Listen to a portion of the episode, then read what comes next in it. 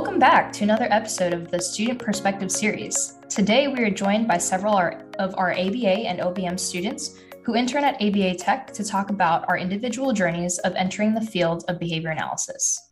So, for today, I really wanted to talk about this topic of how did we all get here? And I just love hearing all the stories that people have about not necessarily how they found behavior analysis, because although I think that's true sometimes, for a lot of us, it's like behavior analysis finds us.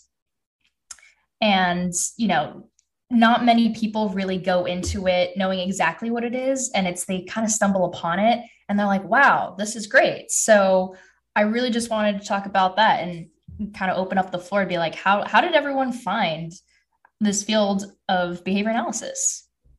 I actually got my undergrad in psychology, and there's not much you can do with uh, a bachelor's in psychology. And I didn't want to do HR, and I wanted to work practically. And I happened to have a teacher who was a behaviorist and kind of inspired me to get into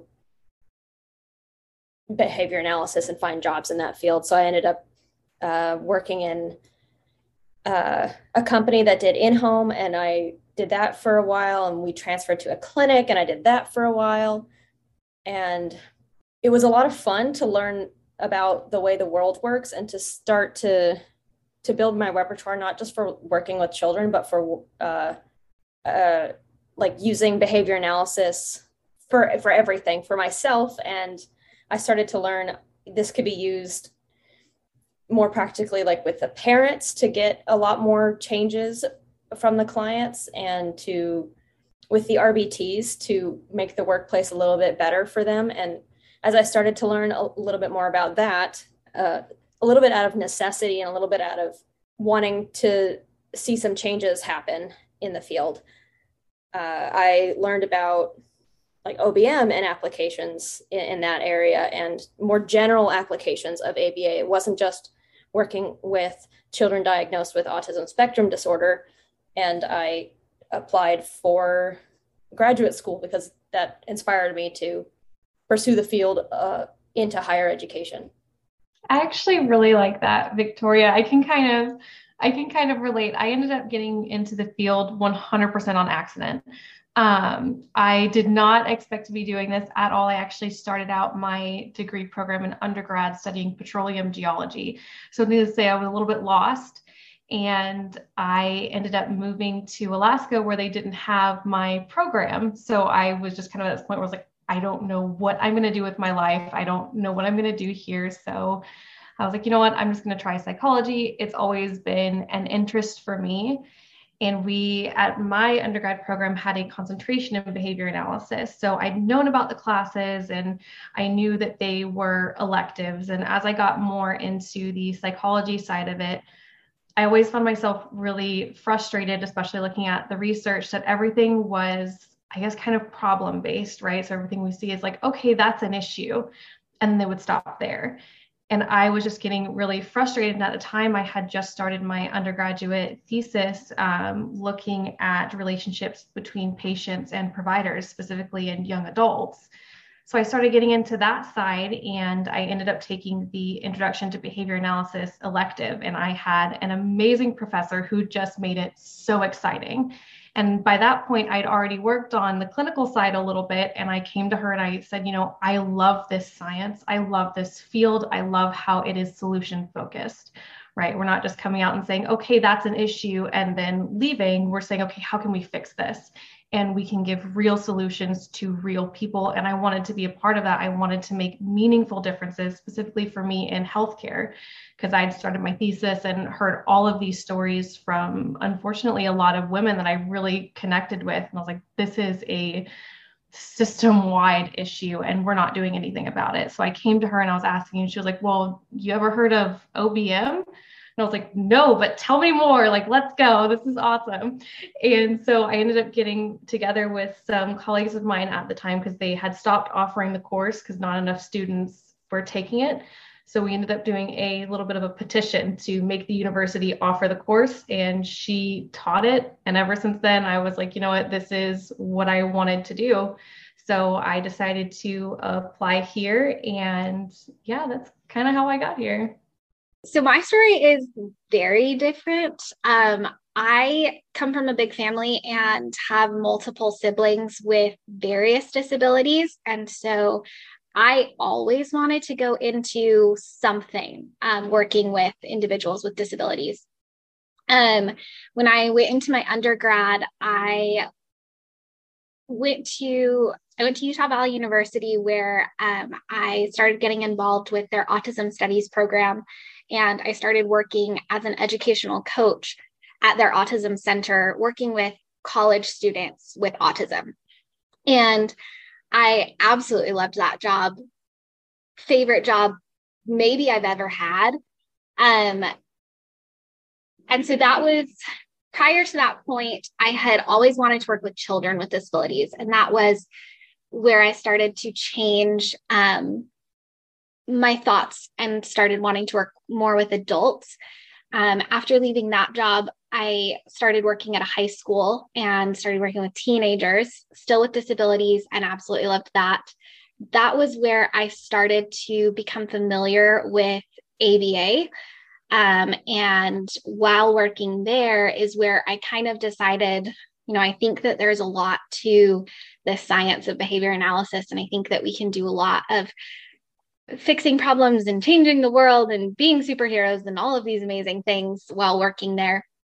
Um, so when I stopped working there was my first job actually in ABA. Um, and I was placed with a client, a teenage client, and some EI clients. And EI early intervention is just not for me. Um, it's great for some people, absolutely necessary, but it's not for me. I really, really struggled there. Um, but I absolutely loved my teenage clients and I loved being able to help them with their practical real life problems and with you know bullying and i'm frustrated and i don't know how to express that but in this safe space i can tell you about it um, and their family relationships and i absolutely loved being able to help with all of these things. Um, so by the time i came to florida tech i was very very much still i love aba I but I think that there are some problems and I think that there needs to be more of a blend of kind of this more OBM approach of changing the environment and recognizing these um, external variables and all of these types of contingencies that you know maybe sometimes are ignored in more clinical ABA. Um, but through you know taking the OBM courses here at Florida Tech and um, truly doing a lot of work on my own mental health, um, I did come to the conclusion like there's a lot to be done, and um, we we don't have to only solve problems within disabilities. Um, and so that's kind of how I came into and then also out of ABA. I love that you mentioned how you tried doing the clinical side of things and you worked with younger a younger population, you worked with an older population, and you know, you came to realize that it just wasn't for you. Behavior analysis was, but you know, working with that population of people wasn't necessarily your niche, which is totally fine. And I think that that's very, it resonates, I think, with a lot of people um, because I think many people, including myself, I started off with a clinical background. So I also got my bachelor degree in psychology and I took a practicum class with an awesome professor and you know he got me started with my first clinical ABA job and I did the whole you know working with little ones working with older ones kind of got a really good experience with a range of different behaviors different problems different things you were trying to target. And it was great. And you know i eventually got to a supervisor role. And then i kind of like my eyes opened up to a little bit more of the things within like a system of like how do you manage your staff? How do you manage your team? Because it's not just that direct one-on-one.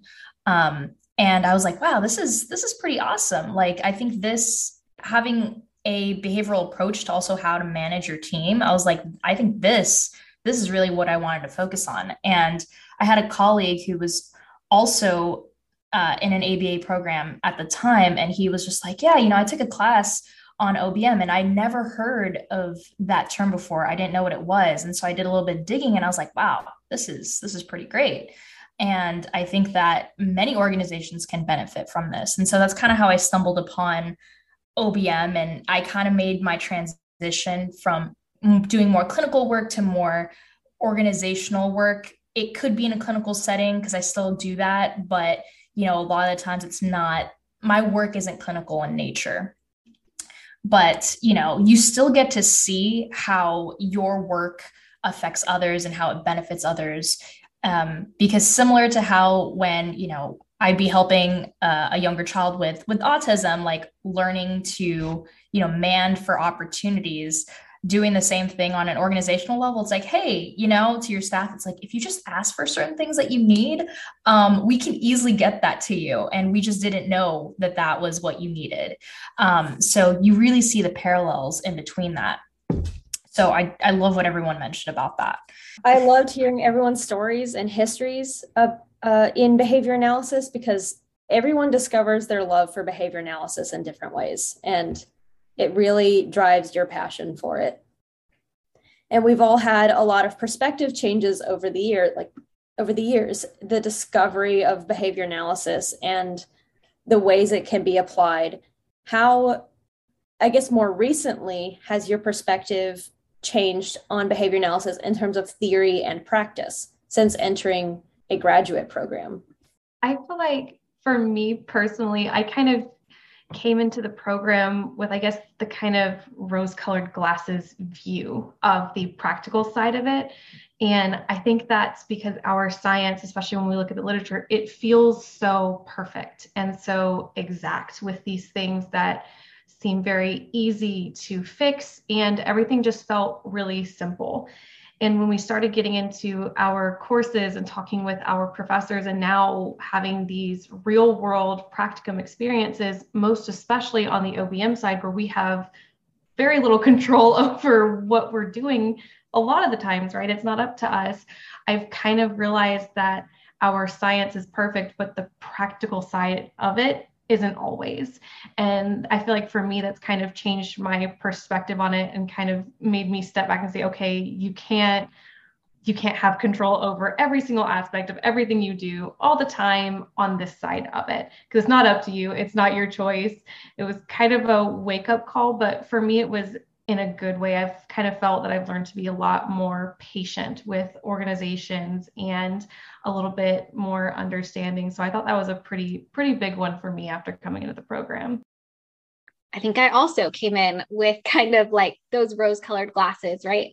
Um, but I think some of the moments that I have valued the most have been collaborating with professors and discussing problems and talking about you know learning histories and how we can't control especially when we are working with adults who have very long learning histories and and we they have all of these variables and contingencies that we can't control you know be it kids or their you know their boss or whatever it is right? We can't control all of these things. And and maybe the literature makes it sound like we have a very easy answer um, to anything. But it's really cool to to come in and be able to have those conversations about that's not how it actually is. Um, but we still can try. And and if it doesn't work we can try something else. Um, i think those have been some of my favorite moments um, that I never had prior to coming.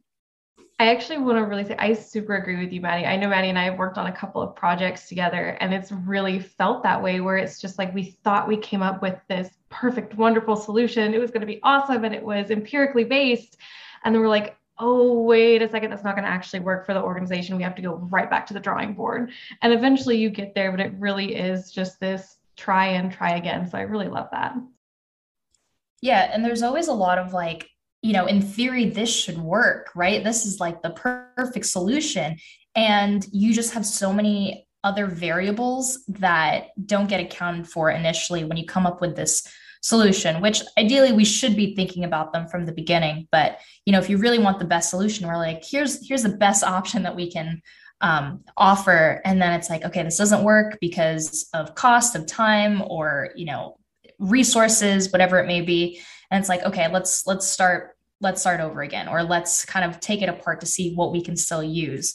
But yeah i think that's kind of like the bummer with that is you know when we do things in theory there's so much control right? We we like to be in control and and you're you're demonstrating that there is you know a functional relationship between certain variables and, and certain variables that you want to c- try to control for and that's just not always possible in a real life application. And so i think that that's where we do need to bridge the application with you know the academia side of things when it comes to like translational research. It's like great we have all these things like you know in in theory and then we have all these things in applied but how do they really reach in the middle? You know that's i do want to see a lot more of that and i i think that that's something that as a field we can definitely work more towards yeah and in coming from a practical background like like all of y'all have but uh also doing things in a very um, natural setting, I guess we like I did in home and things like that. I now have, and I'm sure y'all have felt this too, uh, learning the research and the basic concepts and principles behind everything, especially those being learned in such a or studied in such a controlled setting now has expanded a lot of research questions that I have and why certain practices may work better than others in certain settings or how you can make something more ecologically valid and the I don't know all the all the more research we we could do to expand our knowledge on this. We've talked about how we enter the field of behavior analysis and how our perspectives have changed since uh, pursuing behavior analysis a little bit further into a graduate program. What area of behavior analysis do you plan on practicing in next?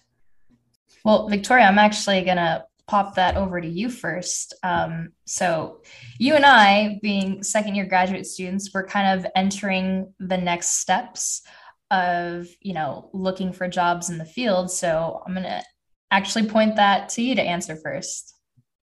Yeah, um, I really struggle to answer this one. I've been asked this a lot lately, and I, I'm not. I think I'm not too picky in terms of what area I plan to practice in. I, I do want to work on I, I I want to fulfill my values of I want to improve the workplace for workers and you know having been I don't know I saw that a lot as an RBT as a as a need and whether it's OBM applied in clinical settings or in business settings or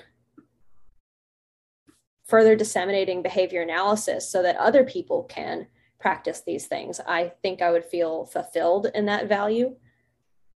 And however I get about doing that, I think I'm not too picky. I don't know. I mean, I feel you with the question of like everyone asks us this, especially as you're like approaching the end of your graduate experience. And if you don't have something lined up right away, it's kind of like, ah, you know, I'll, I'll take what I can get.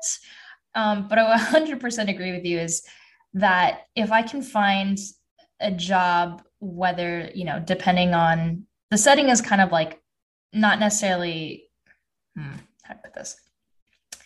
the setting isn't the most important part to me as long as I can get to do what it is that I want to do. And for me, that's being able to improve in organizations, um, improve an organization, have improve like employee engagement, uh, improve um, how employees feel valued, because I, I really do just want to create a better workplace culture for a lot of organizations. And I think that sometimes that kind of gets put on the back burner because a lot of companies are just thinking like we just want to increase productivity and we just want to you know, increase all these other things. Um, and I'm like, well, you know, how, how are you valuing, how are you valuing your employees? Because I think that if you kind of put more effort into that and you really prioritize that as a thing, you will probably see a lot more changes in other metrics such as productivity. And so, I mean, personally, I do want to do internal consulting uh, within an organization. It might be clinical, it might be in a nonprofit, it might be just regular business related. Um, but wherever I get to, like what you said, Victoria, fulfill my values, I think that that's where it kind of lies for me.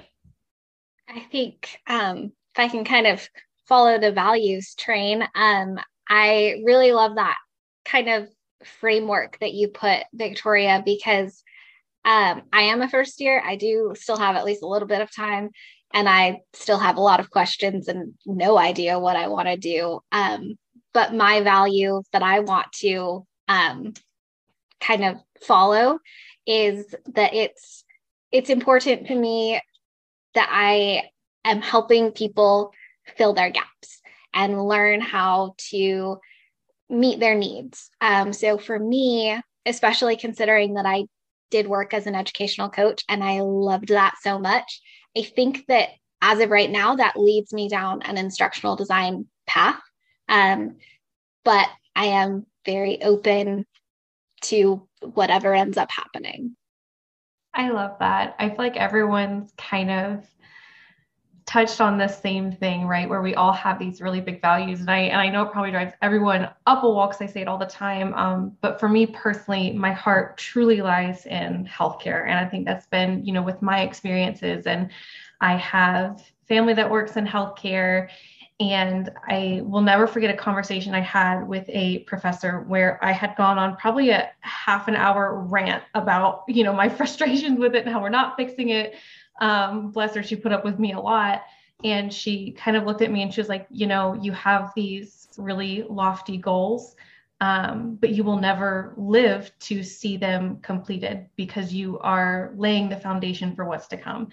And I will never forget that. And I feel like that's really changed my perspective. And that's why I can kind of agree with what you're all saying is at least for me personally, I want to be in a position where I can at least start that and start and get that ball rolling, whether that be in instructional design or in systems analysis. I am not really picky either. I just want to make a difference and at least get us moving in a direction where maybe there's one day we don't have to worry about these things anymore. So I'm kind of agreeing with y'all. I think another thing that I forgot to mention earlier is also just dissemination of behavior analysis. And what's super awesome is that when you, let's say you work in a setting that isn't necessarily familiar with behavior analysis and you take a behavioral approach to how you work, you get to disseminate in a way it's like, hey, this is this is what I studied. This was my background. And you can show other people it's like this, it works. Um, and it doesn't have to be, you know, in the typical like I work with the population of people with disabilities um, because there's so many more applications. And i think that if you're able to show that in other workplaces i think it helps to i, I think it helps in our mission to disseminate um, the field of behavior analysis and disseminating the important information and factual information because I know that there's a lot of misconceptions and whatnot. And so I think it's a really good way to do that. Um, something that I know that people didn't mention, and I'm kind of curious, is you know if you're not necessarily going the route of clinical behavior analysis and you know working in populations uh, with with autism or other disabilities, are you planning on getting your BCBA? Megan, are you planning on getting your BCBA? um, that is a good question. You know, as of as of right now, I think that that is the plan. Um, I do think that in my line of work that I want to enter, I don't know if that certification in and of itself is going to be the most valued, especially if you work in a business setting and they're unfamiliar with it. I personally, however, think that there is some merit to it um, in the fact that you you do hold yourself to the ethics standards of the BACB. Um, and you know, if you're planning to do organizational behavior management, that that it does fall under the realm of different areas that a behavior analyst can practice. So for me, that that is something that I do want to get. I know that that's not necessarily for everyone, especially if they're not doing clinical practice. Um, but I, I do plan on getting it. So I I guess the short answer is I don't know. I again, I'm a first year. I have a little bit of time to figure that out. Um, I I think it's a very convoluted uh, question. That's not the right word. It's very complicated the the question of if you're not going clinical should you get it? Um, hopefully by the time this podcast is published i will also have a blog post out about this uh, kind of exploring this issue. I've done a lot of research into it and um, nick weatherly dr nick weatherly sorry. Dr nick weatherly pu- published an article in 2021 that mentioned that for OBMers, it's it may or may not be necessary. There are two states, uh, Missouri and Kentucky, that do require licensure for OBMers, which ends up meaning that they need their BCBA. As someone with very strong rule governed behavior, maybe that means that I will get it, even though I have no plans of moving to Missouri or Kentucky. I just like to follow the rules and somebody says that's a rule somewhere in the world, I'll probably do it. Um, but I mean, it, it's a complicated problem, and I don't know. That's an okay answer, though, to be comfortable to say that you don't know until you have a sufficient answer. Yeah, well said, both of y'all. I I personally plan on getting my BCBA. I got the hours. I did the work. and I want to keep my options open. I'm going to agree with you, Victoria. It's kind of like a, at this point, why not? We're at, in our program, we do have to accrue all of the hours and we spend a lot of time studying and learning. So we're just one test away.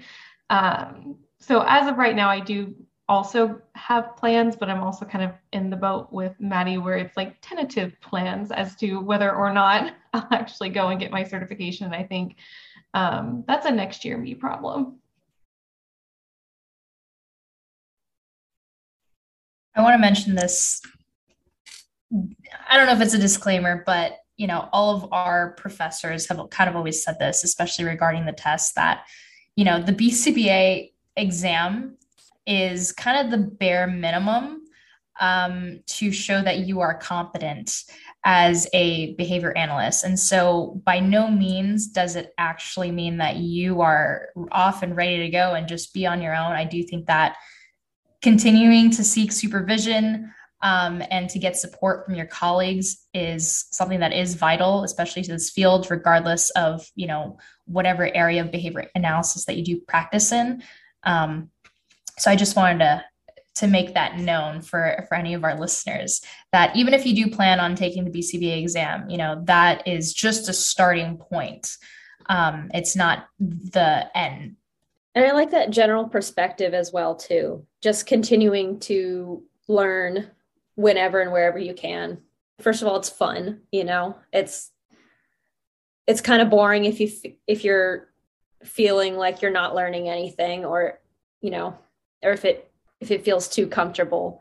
Um, I don't know. I, I personally always like to continue to expand what I Im- improve um, on what I think I can do, I guess, and continuing to seek supervision and continuing to seek out new experiences and learn new skills and evaluate your own skills on and how those can be improved on so, Megan, yesterday we were talking and you mentioned you wanted to go and get some courses after you graduate in Lean Six Sigma. And I also think it's an interesting and important point to recognize that continuing education is amazing. Um, but just because something is ACE certified by the BACB doesn't mean that it's the only valuable place to get um, that continuing education. And especially for someone wanting to go into OBM, there's a lot of other things that may be valuable that wouldn't count for BACB continuing education. Yeah, so there are a few different certifications that organizations value and as I've been on my my job hunt, I found several different certifications that have been commonly mentioned. So Lean, Six Sigma, uh, PMP, uh, Scrum, even Agile, like all of these things are um, very popular, especially for people who might have graduated as like an MBA. Um, and yeah, you know, I look at the job description, I'm like, man, like th- this is all thing, these are all things that I have had experience in. And, you know, we at ABA Tech have a product called OBM Specialists. And I think all of us have actually gone through that. And what people don't might not know is that OBM Specialist is actually based in lean practices so that methodology. And so you know we do have this certification and it's just it might not be as well known right now compared to maybe lean or six sigma but it takes a very similar approach. And so for me, yes, I I am going to get my my BCBA. I do have the OBM specialist certificate, but I am going to plan to take some additional courses in Lean and Six Sigma just to one further my education, but two, you know, for potential employers who value things other than, you know, the more commonly behavioral certificates. Um, I do want to make it known it's like, hey, I am competent in this. And so that also means looking into what they value and not just what I'm familiar with and what I value. That was a good question.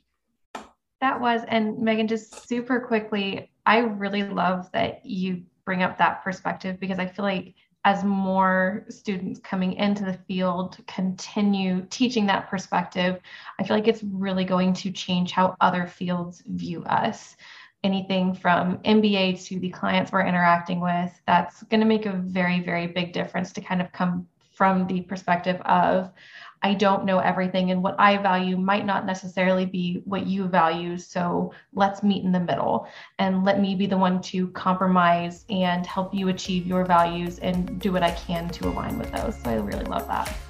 Thank you, everyone, for joining in this conversation. Please join us for our next episode as we discuss the process of choosing the ABA and OBM grad track program at Florida Tech.